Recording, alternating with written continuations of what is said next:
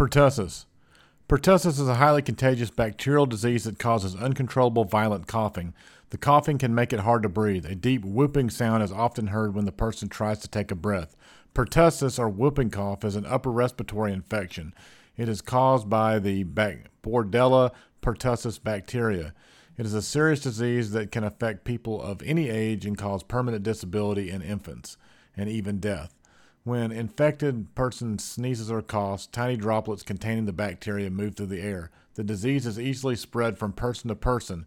The symptoms of an infection often last six weeks, but can go on as long as 10 weeks. Symptoms Initial symptoms are similar to the common cold. In most ca- cases, they develop after a week or so after exposure to the bacteria. Several episodes of coughing start at about 10 to 12 days later. In infants and young children, the coughing sometimes ends with a whoop noise. The sound is produced when the person tries to take a breath. The whoop noise is rare in infants under six months of age and in children and, and older children and adults. Coughing spells may lead to vomiting and short loss of consciousness. Pertussis should always be considered when vomiting occurs with coughing. In infants, choking spells and long pauses in breathing are common. Other pertussis symptoms include runny nose, slight fever like 102 degrees Fahrenheit, diarrhea, exams and tests. The initial diagnosis is most often based on the symptoms. However, when the symptoms are not obvious, pertussis may be hard to diagnose. In very young infants, the symptoms may be caused by pneumonia instead. To know for sure, the healthcare provider may take a sample of mucus from the nasal secretion the sample is sent to a lab and tested for pertussis. While this can offer an accurate diagnosis, the test takes some time. Most of the time, treatment is started before the results are ready. Some people have a complete blood count that shows large numbers of lymphocytes.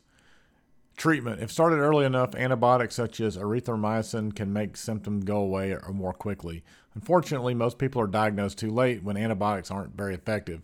However, the medications can reduce the person's ability to spread the disease to others. Infants younger than 18 months need constant supervision because their breathing may temporarily stop during coughing spells. Infants with severe cases should be hospitalized. An oxygen tent with high humidity may be used. Fluids may be given through a vein if coughing spells are severe enough to prevent the patient from drinking enough fluids. Sedative may be prescribed for young children and older children. The outlook is most often very good. Infants have the highest risk for death and need for careful monitoring. Possible complications. Complications include pneumonia, convulsions, seizure disorder, nosebleeds, ear infections, brain damage from lack of oxygen, bleeding from in the brain, intellectual disability, slowed or stopped breathing, death. Prevention.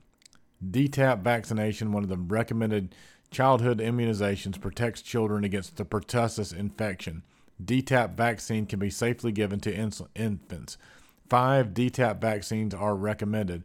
They are most often given to children at ages 2 months, 4 months, six months and 15 to 18 months, and four to six years. The Tdap vaccine should be given at age 11 and, or 12. During a pertussis outbreak, unimmunized, unimmunized children under the age of seven should not attend school or public gatherings. They should be isolated from anyone known or suspected to be infected.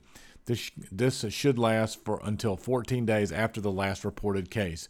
It is also recommended that adults aged 19 and older receive one dose of the Tdap vaccine against pertussis. Tdap is especially important for healthcare professionals and anyone having close contact with a baby younger than 12 months. Pregnant women should get a dose of Tdap during every pregnancy between 27 and 36 weeks of pregnancy to protect the newborn from pertussis.